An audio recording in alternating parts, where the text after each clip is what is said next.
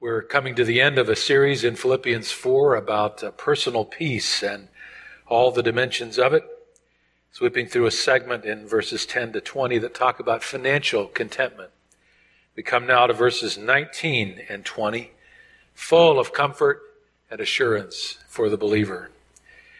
Let us hear together the Word of God. Paul writing, And my God will supply greater trust with you every day.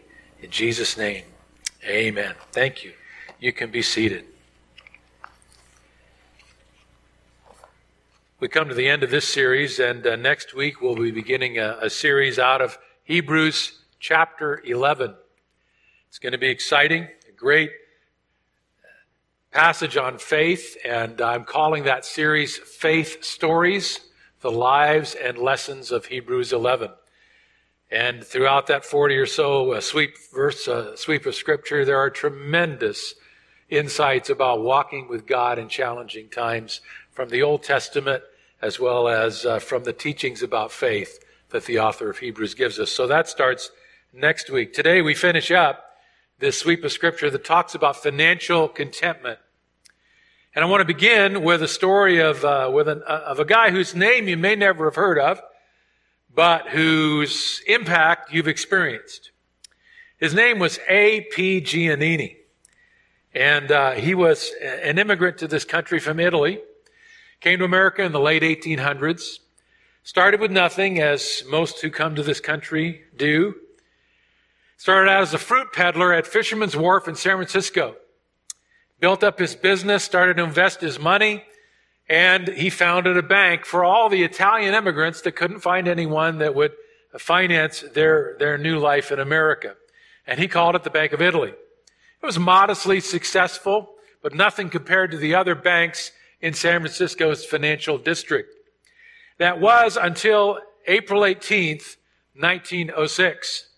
Some of you know what happened that day the great earthquake that struck San Francisco, and even more importantly, the great firestorm that swept through the city for days afterward. A.P. Giannini was part of that. He could see the way the fires were burning, and nobody could stop the fires in San Francisco. They just burned until they found nothing left to consume. He could see that within a very few hours, his bank building was going to be burned down along with all the other bank buildings in the financial district. He knew that all of the money that his depositors had given him was safe in a vault in the bank and all the records. And he knew that the fire would not destroy it. But he also knew that the fire would superheat that vault so that it couldn't be touched and opened for days or weeks. He knew that that would be true of all the other big banks in town. So AP had an idea. He got some of his employees together. They found the biggest wagon and team of horses they could find, and they backed it up to the back of the building as the fire approached. And he had his employees haul out this gigantic safe, put it into the, the, the bed of that, that carriage, and covered over with tarps and garbage to make people think it was just a trash, uh, a trash carriage and to hide it so nobody would steal what he had. And they took that vault over the bridge to San Mateo, about 18 miles away, and they hid it in a cellar behind A.P. Giannini's home. And sure enough, the fire swept through later that day and later that night through the entire financial district, and every bank was destroyed. And every vault was pulsing red with heat. And no bank could touch the assets of their customers for days, if not weeks, except one. And AP came down after the fires had quieted down and a couple days later, put a door across some barrels at Fisherman's Wharf and reopened the Bank of Italy. And he said, by the way, we're ready to lend money to anybody, not just our depositors. If you want to rebuild, we've got cash. You want to pay your employees, we've got cash. People flocked to him and loan after loan was made on nothing more than a handshake and every single loan was later repaid. Now, Giannini was so successful that his name spread throughout San Francisco, and when people needed money, they came to him. And his bank quickly expanded so much that he decided to rename it to the Bank of America, which many of you, if not all of you, know today. Told you he'd impacted your life. He went on with his success and he funded different ventures of people that wanted to take a risk like he did. He bumped into a young entrepreneur named Walt Disney, whose ideas nobody would touch. And Giannini financed Snow White, and the rest is video history.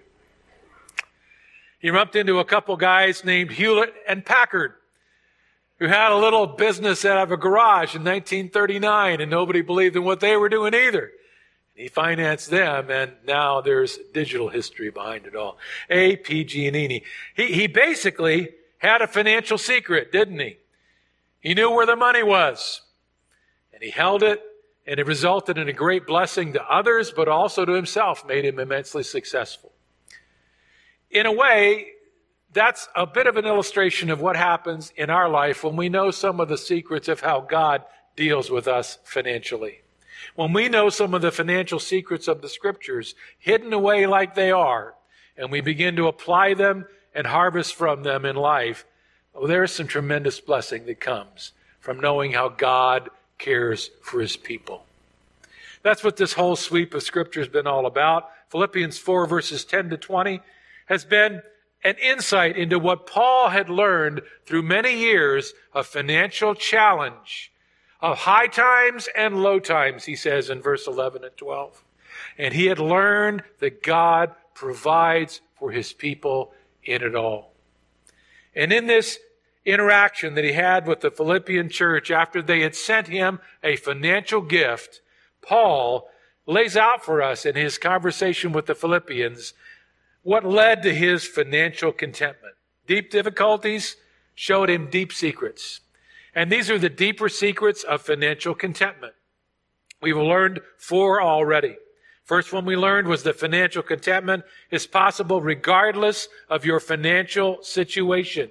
Verses 11 and 12. Paul said, I have learned in whatever situation I am to be content. Second, he showed us that financial contentment can protect you from bad decisions in both good times and bad times. In verse 12, he says, I know how to be brought low and I know how to abound. And more importantly, I know how to walk with God through it all so that I don't make the bad decisions that come from having too much money and getting all caught up in it or the bad decisions that come from fearing you don't have enough money and denying God. I know it all.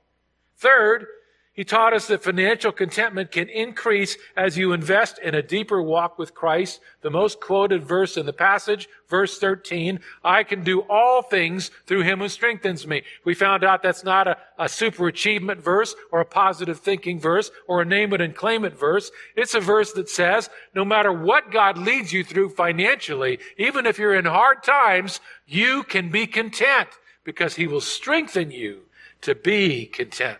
It's a verse about contentment. And then last time, we learned that financial contentment, Paul said, a secret is that it can increase as you learn to give generously to others. This was verses 14 through 18, in which Paul thanks the Philippians for sending a generous financial gift to where he was in prison in Rome. And he lets them know that their giving is generous and it honors God. Verse 18, he says, You well supplied me. I've, I've, I've got everything I need and more, he says. And this is a fragrant offering and it's a sacrifice acceptable and pleasing to God. It pleases God when you give generously. And when you do, you experience greater financial contentment because you know you're in God's will, don't you? There's an inner payoff a contentment and a joy that comes from knowing if you're giving out of what God has given you to others. Well, that's the sweep of the passage. And now we get to verses 19 and 20. And there is the fifth and final deep secret of financial contentment. I'll put it to you like I did all the others in one sentence. Here it is. Secret number five. Financial contentment, Paul would tell you, can increase as you learn to expect generously from God. Financial contentment can increase as you learn to expect generously from God. Now, financial secret four was that you can become more content as you learn to give generously to God and to, to the needs of the ministry and of others. This is what you can expect as you give. God will give generously back to you. Verses 19 and 20. And my God will supply every need of yours since you have supplied the needs of others. It's a strange phrase. Expect generously. I don't think in all my preaching I've ever used it. And you know, with my long-winded preaching, I had a lot of opportunity. I've never used that phrase, expect generously, but it really is what the text teaches. As you walk with Him and you give under His leading, you can expect Him to generously provide for you. It links really to a great reality. As you give generously, God will give generously to you. Now, in this whole passage, there's a true if then linkage going on. They had given generously, Paul said in verse 18. You've fully given to me and more. It's overflowing. It pleased God. And then look at verse 19. And my God. So you see a connection there. Because you've given generously, my God is now going to give generously to you. Do you see how those two come together? You've supplied others' needs. Now my God will supply every need you have. Do you see the linkage? Raise your hand if you do. Good, I'll keep preaching. So, it's very clear what's going on here. Now, this is not name it and claim it theology. This is not a prosperity teacher up here saying that, that God is your banker, that, that if you do this, God will do that. No, I'm not teaching manipulating God in that way. I don't believe in anything close to a prosperity theology. I think that's a wicked human invention to lead people on. What I am saying, though, is that as you walk with God, God will meet your needs. We know that's true throughout the Bible. And as you give, God will give you more to give more. See, this is not about you becoming rich. It's about you walking in the will of God. And as you learn to give, God will pour more into your life so you can continue to give and be a blessing to others. Big difference in those two. You can see this very clearly throughout the scriptures. There are many places in which it's taught. Jesus perhaps put it most succinctly in Luke chapter 6 verse 38. He said, give and it will be given to you. It's right there. You give generously, God will give generously back to you so that you can minister to others. Jesus said, God may overgive back to you. This is a mind blower. Good measure.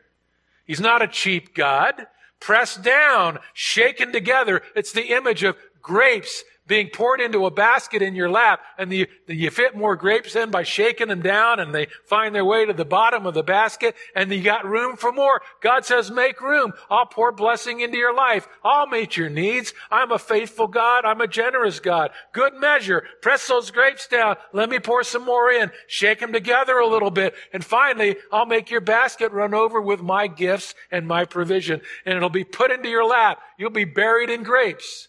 Kind of an interesting image, isn't it? He's saying, I do want to bless my people.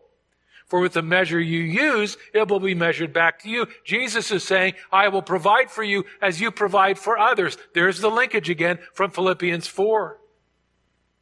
Now, the whole context of Luke, Luke 6, by the way, is not just about financial giving, but it is about giving to the needs of others. It's also about acts of kindness and love in their life. It's about ministry that you pour out. And so a giving life is not just a financially giving life. It's a giving life of time, of attention, of sacrificial love, of using your ministry gifts and not hiding them away, but using them to pour out blessing on others. It's all of that.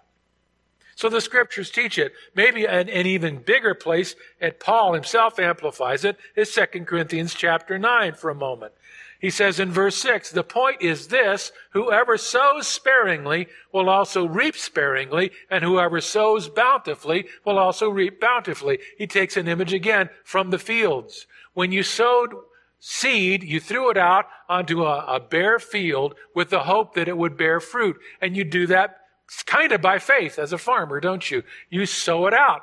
And if you want to take a big step of faith, you sow bountifully. If you want to have a little step of faith, you sow a little. And whatever you sow, that's what the harvest is going to be. It was simple everyday agrarian technology. Paul says the same thing happens when you give into the financial needs of others. Sow sparingly, you'll also reap sparingly. But if you give generously to others, God will give generously back to you so that you can give even more. Look at verse 7. Each one must give as he has decided in his heart, not reluctantly or under compulsion, for God loves a cheerful giver. I'd be cheerful too if I knew what I gave to people, God will provide for me so I can be an even bigger blessing.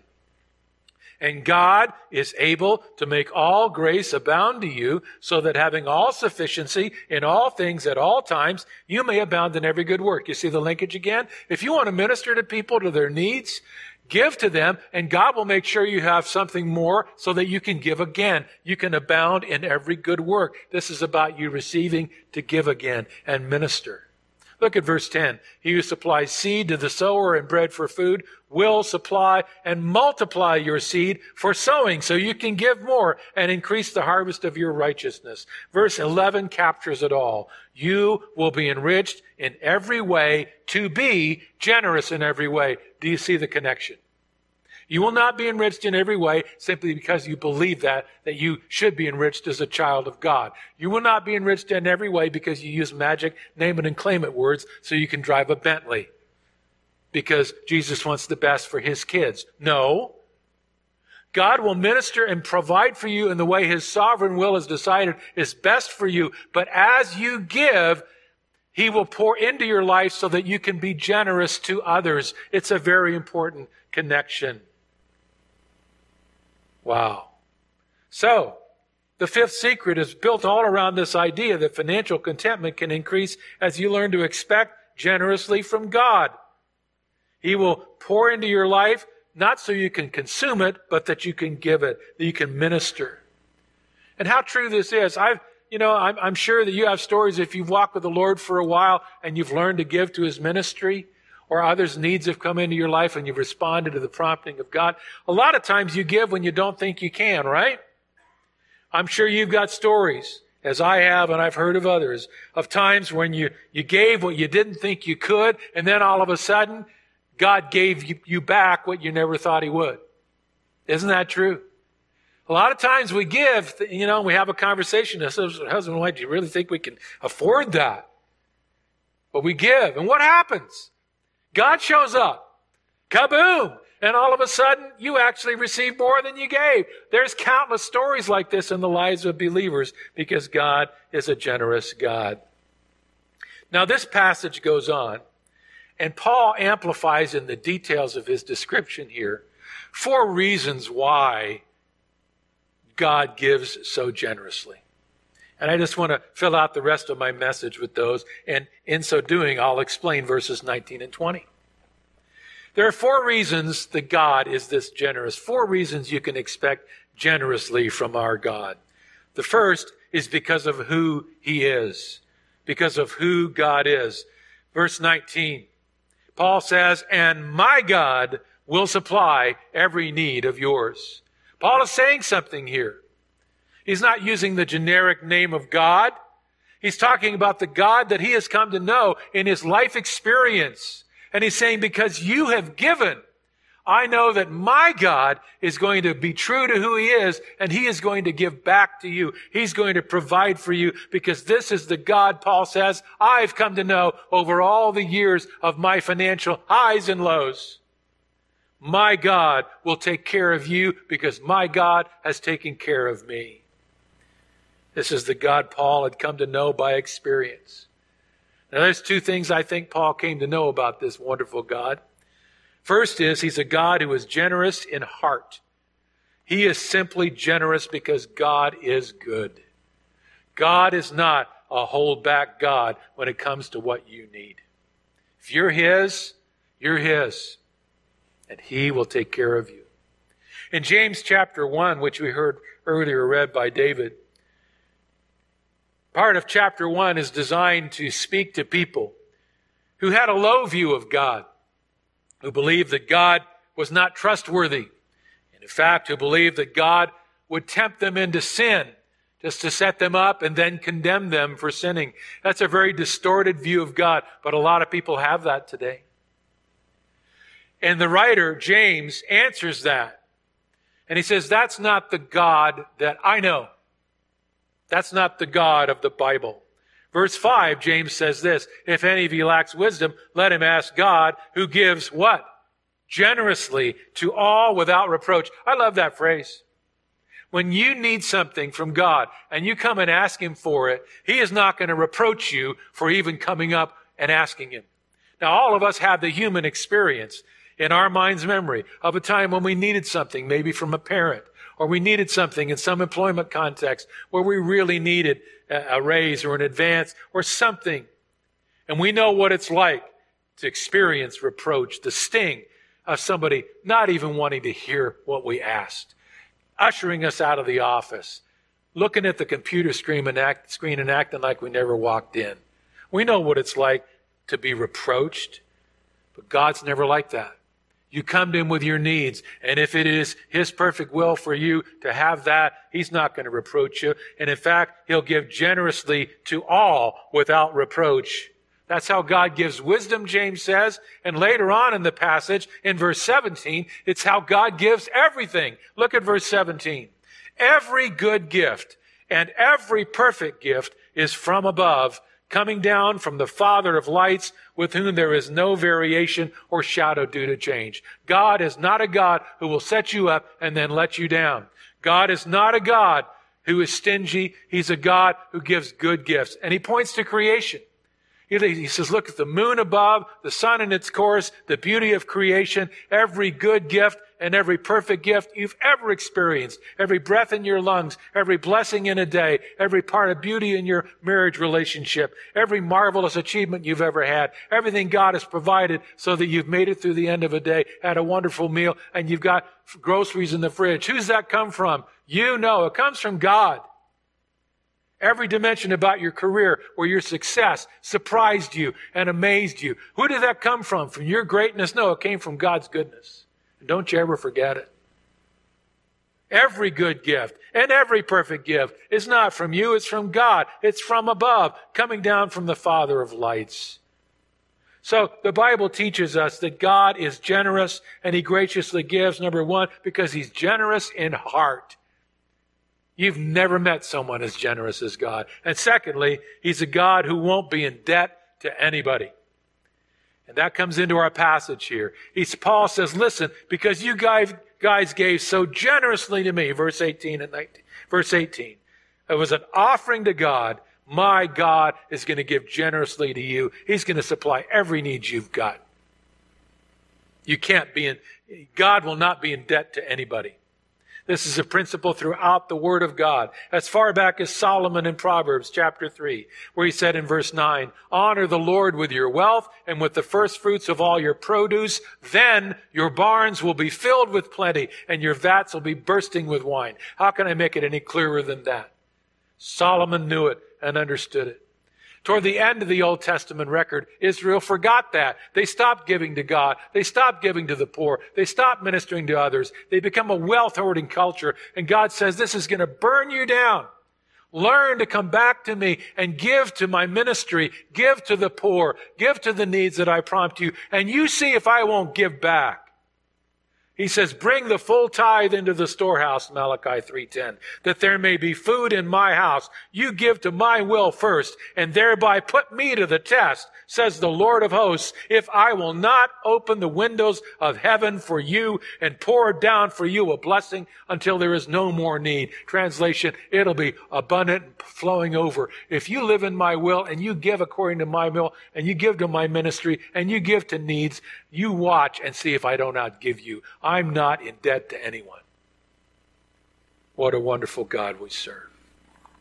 That's why you can expect generously from Him. Secondly, you can expect generously for him from him because of what he gives. Paul says, my God is a generous God. He'll never be in debt to you. You can't outgive God. Ever heard that phrase? It's right there in Philippians 4:19. You cannot outgive God. He will give every need to you and more. You'll be deeply rewarded. But Paul goes on and he says, He will also supply every need of yours. Now, this is because of what God gives. Many people get confused here. They have certain desires, certain things that they believe are needs, which are actually only desires, and they're not in the will of God for their life, but they chase after them, and when God does not provide them, they get, they get into a bitter battle with God. Ever done that? Please raise your hands, because I'm raising both. I've done it. I continue to struggle with it. I get into a bitter battle with God when I confuse my desires with my needs. And we all do it. God does not say, I'm going to give you every desire. There's no naming and claiming with me. But I will supply every need of yours. So it's about needs, not desires. And so we know if we have a need, God will generously meet it. We have a need, it's on God's heart, and He'll meet it in His way. Now here's the thing. I'm not to let, I am to let God decide what my needs are, not me. But I can do that because he's a good God. I just read that to you, James 1:17. He knows what you need. And if it's good for you and it's, it's, it's his perfect will for your life, nothing can keep that from being provided for you. That's a good thing because I'm never a good judge of what I really need anyway. I'm not. There's a verse I memorized years ago that's helped me confront myself many times. Proverbs 27:20. 20. It says, The eyes of man are never satisfied. How true that is. The eyes of man are never satisfied. And if I lay out things that I deeply desire and don't bring them under the will of God and let God have veto power over those things, I can wrap myself around the axle of ambition and drive and dissatisfaction and always wanting more and never being satisfied with what I have once I get it. And I can get brought, drawn into the American nightmare. And I have been in my life. You see, it's good, better for me to let God decide what my needs are because I'm a terrible judge of what I really need. I got statistics to back it up. Back in 1890, somebody thought of doing a survey. Say, Pastor Joe, where do you get all this stuff? Oh, I have time on my hands. They did a survey of the average American living in 1890, horse and buggy days. And they said, What are the, the, the basic material things you need to have a comfortable life? And the list was only 16 things. One of them was soap. All the things you need to have a comfortable life. In 1890, the average American said, I only need 16 things. Somebody got the idea of redoing the survey 100 years later, so they redid it in 1990. The list was at 98 things that the average American now has to have before they can be comfortable. Now, can you imagine what it is now? I mean, that was before the age of the internet, before the age of, of, of Amazon, before the age of internet purchasing, before the age of, for crying out loud, now they're threatening to bring you more stuff with drones to your house. It was before the age of endless opportunity and endless greed. Because now it hits you with the little pop up ads and everything else you go to, and it, it, you can keep swiping and keep needing. Oh, I need that. Oh, I never knew about that. Now I need that. Oh, I just saw that on YouTube when it popped up. I really need that. That's brilliant. And what happens? You're over leveraged and you got a bunch of junk that you can't remember where it is. Do you know how your needs are met? Wisely? No. But God does, and you can you can you can absolutely trust that if you need it and it's in his perfect will for your life, he will give it to you you can be quietly satisfied. Third reason that you can expect generously from God is because of how he gives it. This is interesting. Paul says, My God, my generous God, will meet your needs, not your greeds, but your needs, every need of yours. And he'll do it according to his riches in glory in Christ Jesus. That's huge. God is not a God with an empty warehouse. He is not a God who will just give you the basic unless it's perfectly for your life. He's a God that gives according to his riches. He's got everything you'll ever need and then some, and he's willing to give it to you out of all that he has. But as you've probably heard dozens of preachers say, and I'll be a dozen and one, There's a big difference between giving out of your riches and according to your riches. Maybe you've never heard this. If you give out of your riches, you take from all the abundance you have and you take some and you give it. But what do you have? All the abundance that remains. You're just giving out of it. You don't even miss it. Mark Zuckerberg is one of the richest men in the world right now. He's uh, currently worth over $100 billion. To put that in perspective, his assets earn him $350 per second. Which means it would actually not be worth his time to stop and pick up a $100 bill if he dropped it. Think about it. He'd lose money wasting the time to pick up a $100 bill. He generates $350 per second every minute of every day. If he spent $1 trillion a day, it would still take him 250 years to spend what he currently has. Wow. A trillion dollars a day. And that assumes he doesn't make any new money. But he's making new money all the time. He cannot stop making new money. He currently makes $20 billion in new income every year. 20 billion. Now, Mark Zuckerberg, a few years ago, signed a giving pledge along with Warren Buffett and Bill Gates, in which he committed, along with them, to donate half his, his wealth over his lifetime to charity, half of his net worth. Now, that sounds pretty impressive, doesn't it? Until you realize that that still leaves him at least $50 billion to just get by on. So that's giving out of. Plenty left, no sacrifice, and it kind of puts a little damper on how generous that really is. But Paul says, My God doesn't give that way. My God gives according to the riches of all that he has and the depths of his good heart. See, if Zuckerberg wanted to give according to his wealth, that would look more like him giving away 99.9% of his $20 billion annual income and living comfortably on the 2 million that would remain. And even that's ridiculous. He could give 99.9999% of it away and live better than we do. He's not giving according to. You see, according to means no limits and no holdbacks. And only God can give that way because only God has both. He has no limits to anything because he can simply create more. You ever think about that?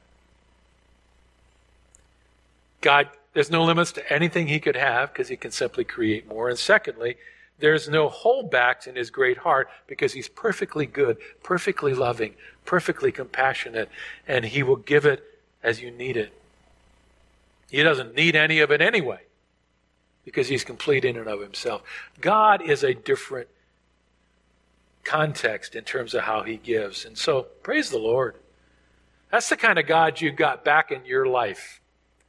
That's the kind of God you've got backing your financial future. No matter what comes, he's still there. And he gives out of his riches to you. Here's the last reason why you can expect generously from God. Paul says it's also because of the way he gives it. Now we get to the next verse. Verse 19 talks about how he gives.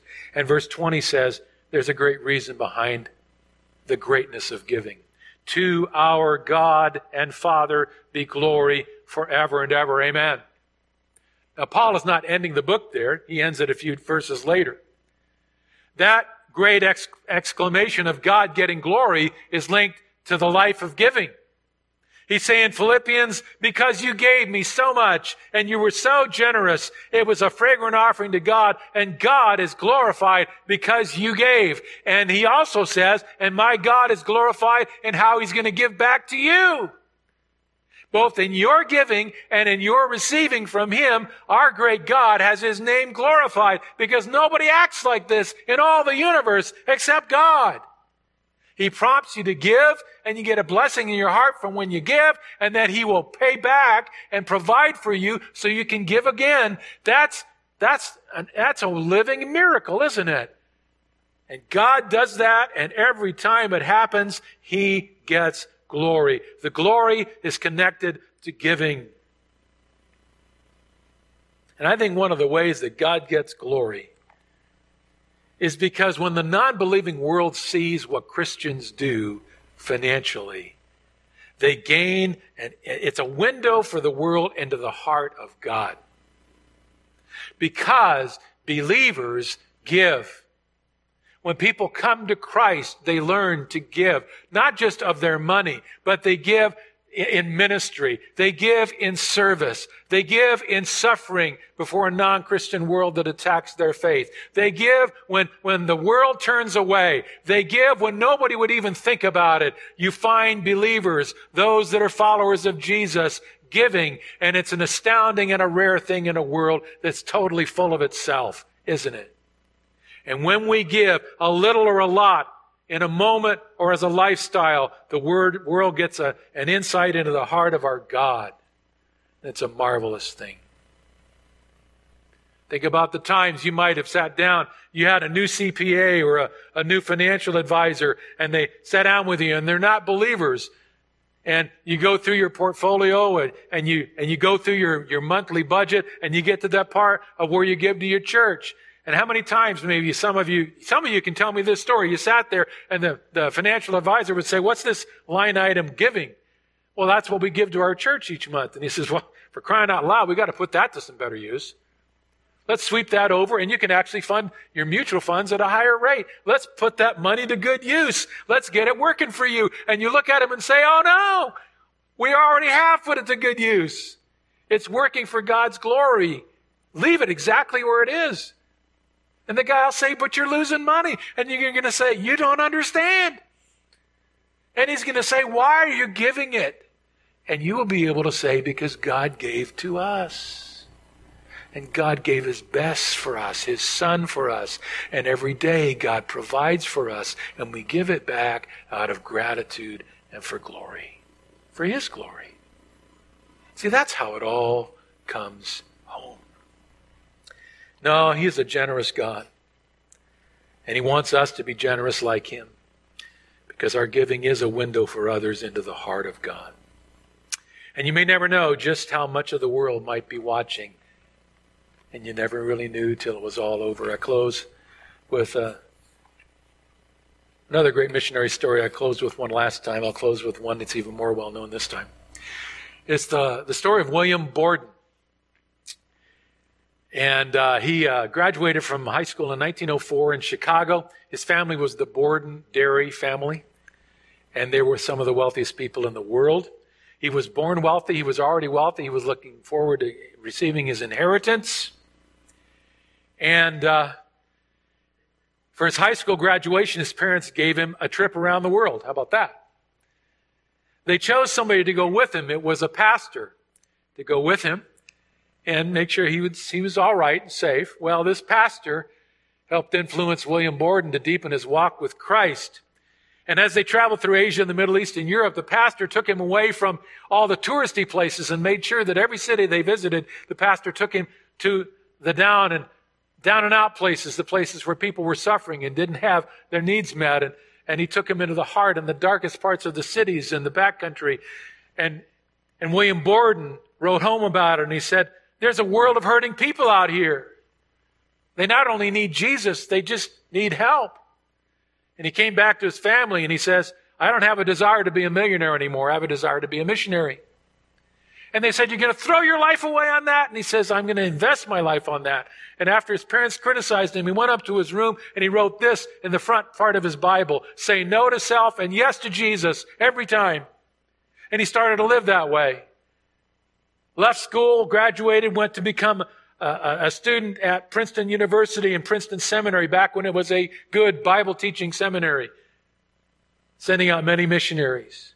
He decided that God was calling him to minister to the Kansu people in the heart of China who are Muslim and only spoke Arabic, one of the hardest people groups to reach. He realized that to get there, he would have to learn Arabic. And so, before he sailed for China, he went to Egypt to study Arabic. He got off the boat, and within two weeks, he came down with spinal meningitis. And two weeks after that, William Borden was dead.